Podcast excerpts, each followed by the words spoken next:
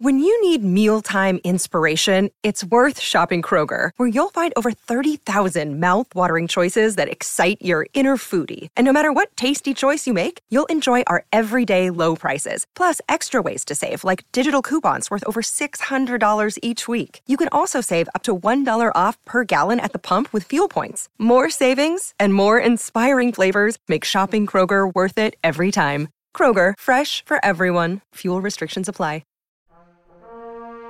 It's Wednesday Wonders, science fiction and fantasy, on the Mutual Audio Network.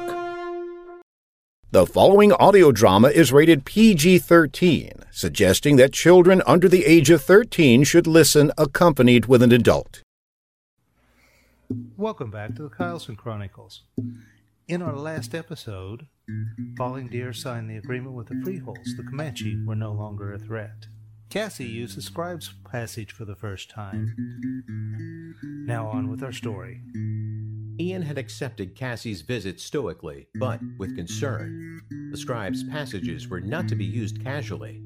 With reluctance, Ian acknowledged that Cassie had been right to bring the geology reports to him. The silver, gold, copper, and nickel were found not substantial. They were large enough to be useful for the establishment of trade. It meant that Jed Johnson Colony would have a medium to purchase its needs from the other freeholds and the once humans that all valued precious metals. Lars, tell me why we need to stop by the archaeological dig at Frederick Bridge. You need to see just how close the cannibals are to our people. They are in raiding distance. They watch us at the dig site, which is why Jack Bilson's soldiers are now on site. Why does everyone want to call our militia a defense force? It's not what they are. They are our military.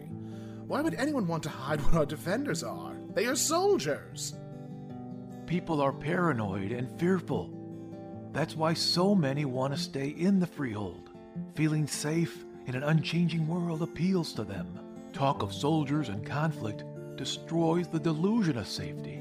The Freehold is no safer than anywhere else. Perception is a fickle master, and not to be fooled with. You're both right and both wrong. Soldiers mean we're under threat, where defense forces are insurance.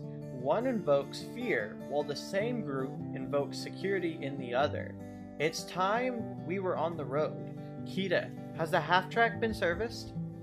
Yes, and it's also fueled. We need a better way to charge the batteries than that stinky biofuel generator. Given time, I'm sure you'll find a better way. However, today we have to use biofuels. Carrie, have the provisions been stowed? Yes, in the new cabinets installed in the cargo room. I'm driving the first leg. Let's go. The Comanche Accord is signed. My mom will receive the official word via A I. I've scheduled it so we're out of here before the red boxes get to her. I'm ready to sneak down the path to Frederick. I'll rest easier outside the Freehold. Ian and company grabbed the elevator to the garage level in an attempt not to be caught and delayed. It didn't work. Steve Kirkson and Rachel were sitting in folding chairs beside Ian's half-track when the elevator doors opened. I was wondering when we would get caught sneaking around. Now that's funny. Thought you'd sneak out, didn't you? Well, you didn't make it. Steve, I believe you're right. The ante room off to the side of the garage office should be open for discussion. Are you coming, Ian? With a sigh of resignation, Ian nodded and followed. He never could put anything past his mother. Steve, Rachel, and Ian walked to the little room beside the garage office. There was a small table, chairs, and a gleaming coffee service on a shiny silver tray. Bobby April needs to talk to you soon. He is of the opinion that the scribe's passage would allow us to get solar panels to the Black Sea Hole almost as quickly as they can be made. I'll call him on the radio when we camp tonight. I think that's the most logical way to proceed. Rurik's Freehold has the need. Hey, you're the coordinator. Why am I involved? Because you had the scribe passage access stores coded for our thumbprints. Yours, mine, and Cassie's prints are all that will activate them. What you didn't know is that Kyle's system changes would lock down all of the scribe's passage doors when you put those safeties in place. My own great-grandfather created those lockouts. Yes, I know about the scribe's passages. Kelly's recoil gene is active. We were the backups in case Kyle never had children, so I know some of the secrets. In this case, it's business. Bobby April needs access to his own passageway. You've got to get down the road, and Rachel and I need authenticated access to fill Bobby's request. You, Dad, set it up so it takes two people to access that level of security. I'll release a restriction for the two of you. Then, can we get down the road? Huh. Well, then here's my tablet, and it's all ready for your thumbprint, dear son of mine. Ian placed his thumb on the access reader. Rachel's tablet blipped. Ian nodded to Rachel and Steve and then left the room. How was that saying? The more you complicate the plumbing, the easier it is to stop up the drain, as engineer Montgomery Scott would say. That's what the scribe's passage security was like. Complicated plumbing. Who needs that? Rachel had some calls to make. Steve had to get the evening news and weather ready for the next broadcast. So, when they left the garage level, they went their separate ways. Rachel went to make her calls, and Steve Kirkson to the communications and the weather updates. We rejoined Rachel in her office. Phoenix Scribe, this is Scribe Base, over. I'm here, April. Over. Ian has fixed the security access issue. It's up to you now. Rurik's is awaiting your call. He'll have to open it from his end. I'll make sure the strongbacks get here and aren't lost in limbo. Are we good, Rachel? Over. We're good, Phoenix. Take care, and don't forget our weekly conference. Scribe Base are out. Message received. Phoenix out. We're going to take a short sponsor break. We'll be right back. Hi, this is Mick Simpson. Just to let you know, I have a new album out, due for release on the eighteenth of April, called The Slow Blue Sessions. So uh, why don't you go check it out? And now back to our story. Ian was ready to be out of the Freehold. It had taken five hours to do twenty minutes work. This last-minute meeting with his mother and Steve Kirkson reminded him that he was the scribe of record. There were older scribes. Bobby April was in his eighth decade. Why had the Freeholds voted for Ian to be the scribe in charge? Wouldn't it have made more sense to have Bobby or Seth Tilley, who was in his sixth decade, in charge? We're out of here. Is everyone secured in their harnesses? Okay, let's roll. Ian, you looked like a caged cat when you came out of that little room. What did they want that upset you so much? Nothing and everything. I had to reset some security stuff. It seems that when I make a change, it affects all the Freeholds. Our systems were not supposed to be interconnected like that. Also, why am I the scribe in charge when Dad wasn't? That's a funny thing. Your dad said the scribe in charge was always the one who had the most direct bloodline link to Rachel Cohen. Your mom's father was the scribe in charge until he died in his late seventh decade. Wouldn't that be Rachel then? No, because the system is sexist. The descendants of Ephraim Cohen are tracked through their mothers and titled through him. Don't ask me why. Personally, I think it's disgusting, but that's just the way of things. Hmm. Ephraim just disappeared one day. When my dad died, all we ever found was his coat and shoes under the rocks. Does any of this make sense? Absolutely not. Religion and superstition are rooted in emotion and not logic. Rachel has a double claim on the title scribe through all the endless and useless genealogies the Freeholds have kept. The historian in me wanted to study humanities, but anthropology was the sure to get me to do a dig site without having to dig. It was the best choice for me. I'll add another puzzle to our discussion. Why do the earliest documentation lists Ephraim and Rachel Cohen as Forester ancestors? It's the same with the Apache and Kita. Us as well. Those two names show up as the earliest known Navajo ancestors. Ian, have you read anything about that? Yes and no. Rachel Cohen's own son was conceived through artificial means. She couldn't conceive. The records never specify why. Ephraim refused to set her aside. The records say it would have been his right to do so. The arbitrators used that and the limited gene pool to justify the abolishment of a monogamous marriage. Polygamy is also taboo. The arbiter code says the first marriage is sacrosanct. The rest are called unions of necessity. That's why we partner after the first union by a contract. At the contract ceremonies, our people are bound with paper chains and they break no glass. I haven't read about the ceremonies yet. You know, I have. The uh, rite of marriage is monogamous in our society. There is a practice whereby the presiding official is the family head or oldest male family member. Cassie showed me where in the Freehold Code of Laws that rite or sacrament was established. The wording is identical, but your subclauses call the official a rabbi. Rabbi means teacher, bringer of manna, and a bit more. Watch the trace, Kita. That last rock bounce just about did me in. Uh, Navajo have a saying, trust the Hebrew and not the Egyptian. The first one will save your spirit, and the second one would sell it while still in your body. It translates to something different, but in this case, it is relevant. You just made that up, didn't you? Two feathers, how dare you? This was a discussion of the guts of Freehold and Forester societies. Then you threw that in? Despicable.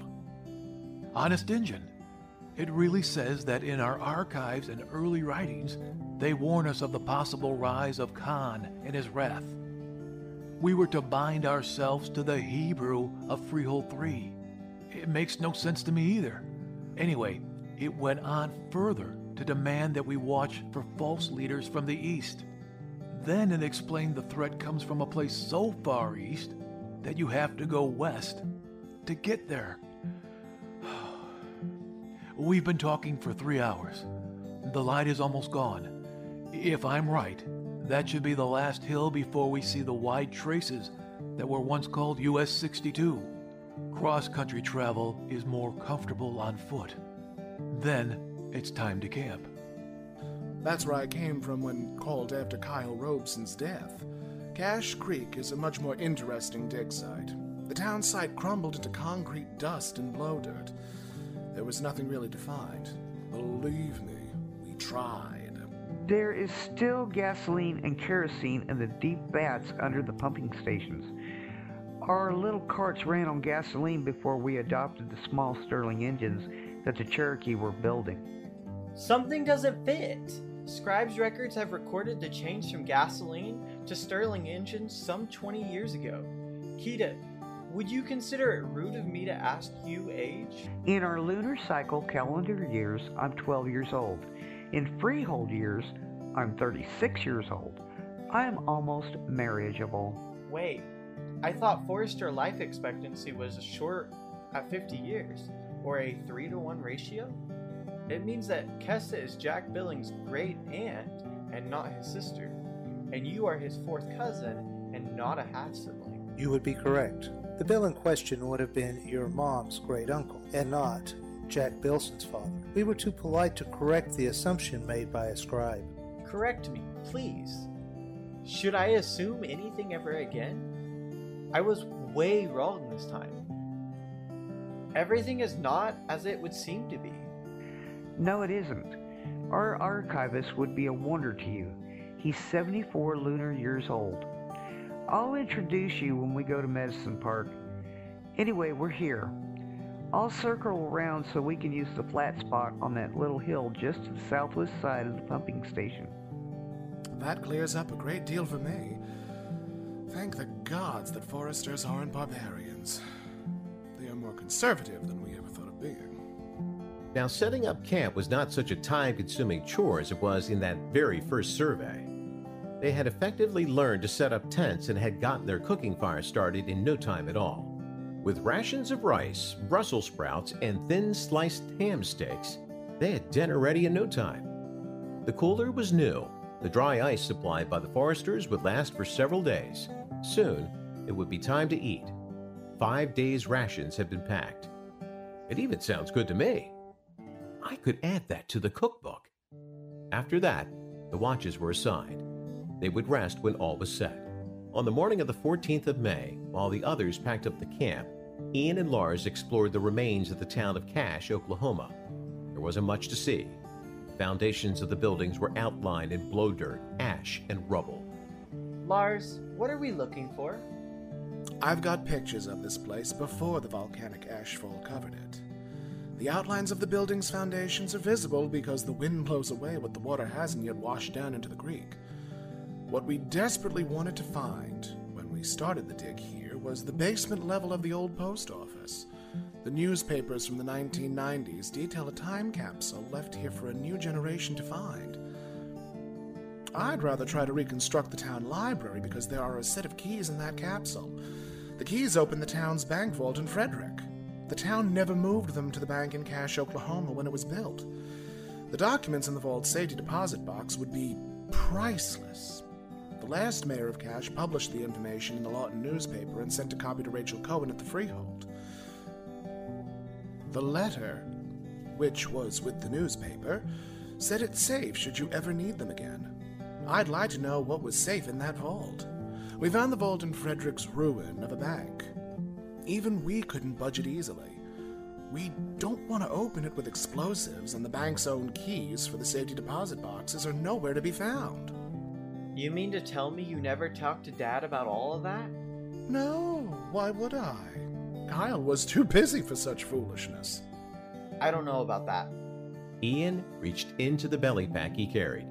He pulled a set of brass keys that looked new from the pouch. Then he smiled and turned to Lars. The B O F and Box seventeen were clearly stamped into the metal on the keys. Oh my word. Where did you get those, and how? Karn retrieved these, and they were carried by every scribe until my grandfather put them in a key box. They were kept in my quarters. He noted that someday someone would come asking about the safety deposit box key from the town of Cache. Now, you are here and have asked about them, so here they are. Do you know what's in that safety deposit box? I have no idea, but we can find out together. Let's get back to the others. That was the horn on the truck. I'll bet they're bored. It had indeed been the horn on the half-track. Ian and Lars were able to climb into the loaded truck. Lars was thankful there was enough room in the vehicle without feeling cramped. What is in your hands, Lars? Are those keys? The keys to a mystery that has bothered Freehold historians since the beginning. What's more galling and aggravating is the scribes have had them all along. It wouldn't have done anyone much good. We just dug out the Frederick Bank vault and its safety deposit boxes three years ago. Still, those spiteful scribes had not told a soul that they had the keys the whole time. Is that all, Lars? Ian, are you keeping secrets again? I made a funny joke. Oh, I can't believe you two. Kita, just get us to Frederick as fast as possible. I'm dying to open the box marked seventeen. It will take several hours. Are the archaeologists still digging there? Why, yes, they are, but that vault lies open for anyone with a key. And today, that means me. I wonder what was so all-important. The last mayor of Cache went to great length to get that letter to Rachel Cohen. The records say that the three men that brought the letter to the Freehold died in the attempt. The last one died on the very doorstep of our home. Not even the scribes could get dead men to talk. A tantalizing story. Have there been any guesses as to what is in the box? Maybe it's Pandora's box, and we really don't want to know what's in there. Oh, you. Why do you have to be so negative? Men are such Neanderthals. That's my job. Laughing, they continued to banter and bicker all the way to Frederick. The town was originally two towns, Gosnell and Hazel. In nineteen oh one, the U S government took lands from the Kiowa Comanche Apache Reservation and opened it for settlement. In nineteen forty-one, the U S Army built Frederick Army Airfield. Now it's forty sixty-two. The Foresters control the land and patrol the Red River to monitor for cannibal incursions. Lars and the archaeology teams have concentrated on finding the bank because of the Cohen letter of twenty thirty-two. Whew, glad all that dry stuff has been covered. I really wish they would hurry up and find that darn thing. I want to know what's in the safety deposit box. We'll camp in what was once known as Pioneer Park. Only the top two feet of the flagpole sticks up. Otherwise, it's a nice, flat place to camp. Our Forester soldiers guard the river and the bridge site. We don't need cannibals north of the Red River. Hey, look, that settlement is new. I wonder where those people came from. I didn't see them when I was here last. Let's ask them. After dismounting the truck, Kita went to talk to the squatters. At least, that's what Kita thought they were. Here we go, folks. I'm taking bets that whatever is in that box isn't something we would expect. Well, the betting's now closed. So I say, let's follow them into the dig site and down the ladder to the open vault door. I'm half expecting to see a white rabbit or someone's shoulder. Where's Neo when you need him? There's the door. I'm afraid to open the safety deposit box. Y- you do it, Ian. Uh, wait, what if it's booby-trapped? Better let two feathers open it then. If it was important enough to secure in a locked box, in a vault, in a basement, and below a bank, it isn't going to be booby-trapped. They walked to the double-high safety deposit box steel-reinforced door. Ian inserted the key and turned it. Amazingly, it turned as if it had been oiled only yesterday. Its etched still plates, as shiny as when they were new. What does the etchings say? Let's see. Plate one is the instructions for making the Sao Paulo vaccine. Plate two is instructions for making the Jenner smallpox vaccine. Plate three is the list of medicines necessary to combat the SARS-CoV two along with making the vaccine. Plate four is a list of drugs to cope with a group of autoimmune diseases, from multiple sclerosises to something called H I V slash AIDS, or known as human immunodeficiency virus infection, and acquired immune deficiency syndrome. Plate six has the instructions for setting up a laboratory to make and distribute these medicines. Ian clutched the plates as if they were precious beyond price. They went back to camp. The final admonishment on the seventh plate was a warning to guard the plates. The information would be needed in the forty-first century when the ice retreats above the Mason-Dixon line. These viruses and bacteria would emerge and plague man again. Wow. Tomorrow would be soon enough to find out about the new settlement on the east side of the Frederick town site. The sun was setting. Later that evening, Ian called in to Freehold three. F three Base, this is Wanderer, over. Wanderer, this is F three Base, over. Good to hear your voice, James. Please take a note for the meta text.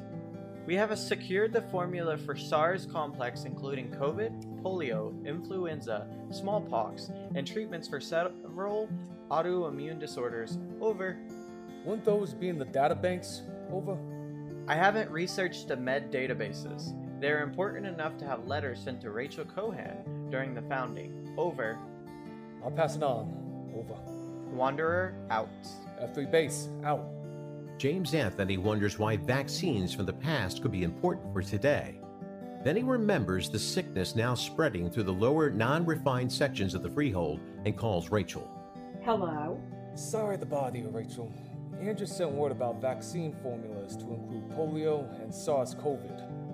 I'm not sure why that's important, unless could it have something to do with the spreading sickness in the rough and unready portions of the Freehold? Yes, James. It is the bats down there feed on what the rats and mice leave behind on the ground, which in turn makes them carriers for SARS-CoV nineteen mutations. We've been struggling because the formulas once used weren't encoded in the medical database. All it says is that there was one. I'll notify the medical staff and have them contact Ian directly. We need that vaccine now. Okay, okay. I'm glad I called first rather than putting the information in the red box files. flash photos Ian sent of the tablets is legible. I'll forward them to you. Thank you. I'll make sure they're put to good use. That's interesting. Finding a solution just in time when Ian didn't even know they needed one. I wonder how that got set up. I guess you'll have to tune back in for the next episode. This is Charlie Wyrock the third, your narrator for the Kyleson Chronicles, signing off until next time. You've been listening to the Kyleson Chronicles. We will return in two weeks with another episode. The Kyleson Chronicles is written by J A. Badian, narrated by Charlie Wyrock the third, and starred Tom Catt, Mark Bowen, Ellie Hirschman, Tim Evans, Julie Bowles, Tracy Badian, Malcolm Clays, Daniel Abaday, Josh Patillo, Micah Henderson, Echo Uncle Spade, W. Bruce Jaworski, Krista Huffaker, Ryan Birch, James Roberson, and Sarah Patterson. Produced by Privy Projects dot com. Casting and art design by Tracy Badian. Sound design by J A. Badian. Kyleson theme song by Sven Newcrons, used with his permission. Background music by David Fesselina Studios, and used with his permission. Special thanks to the Comanche Nation and the archives at w w w dot comanche nation dot com, also known as Lords of the Plains, and the Comanche Museum and Cultural Center located in Lawton, Oklahoma. For more info about the show, visit w w w dot kyleson chronicles dot stemdiff dot com. Special thanks to eric busby presents dot com for the use of the names Byron, the Pale Man, the Iron Dead, used in tandem with the crossover episodes of the award-winning The Byron Chronicles, Beyond the Veil, featuring David Ault as Byron. Hi, my name is Tracy Badian, co-author of the Kyleson Chronicles podcast. My husband, J A. Badian, the main author, had a triple stroke in the latter part of August of this year. Jerry was life-flighted to Tulsa, Oklahoma, with a brain bleed that the doctors thought they were going to have to do surgery on him, which surely would have killed him. Thank the Lord they didn't. He survived that brain bleed and swelling, but he is in need of so much for his recovery. I have started a GoFundMe to help with all the costs that I just don't have. I retired back in April of this year so that I could take care of Jerry, as he was starting to show signs then that I just didn't catch. Little did I know this would be a blessing in disguise. He is fighting this setback of memory loss and seventy-five percent use of his right leg, arm, along with his cognitive speech. Considering the doctor said he would not make it, I consider him to be a miracle. Medicare has only granted twelve visits of physical and speech therapy twice a week. He needs at least six months' worth of speech therapy alone. That is a total of four thousand dollars we need to pay up front that I just don't have. So far, we have had seven hundred seventy-five dollars in donations of the ten thousand dollars we need come in. Please donate today so that he can get his needed medication, therapy, and also help pay bills that Medicare just will not cover, even if it's only five dollars. I update this account so folks can see his progress. You can go to my Facebook account, Tracy Badian V O, to find the pinned link with the title Jerry Badian Stroke Victim Needs. Jerry says thank you. I still have a lot to write on my stories that I want to get done. Please help me to achieve that goal. Thank you in advance for your donation. Tracy Badian.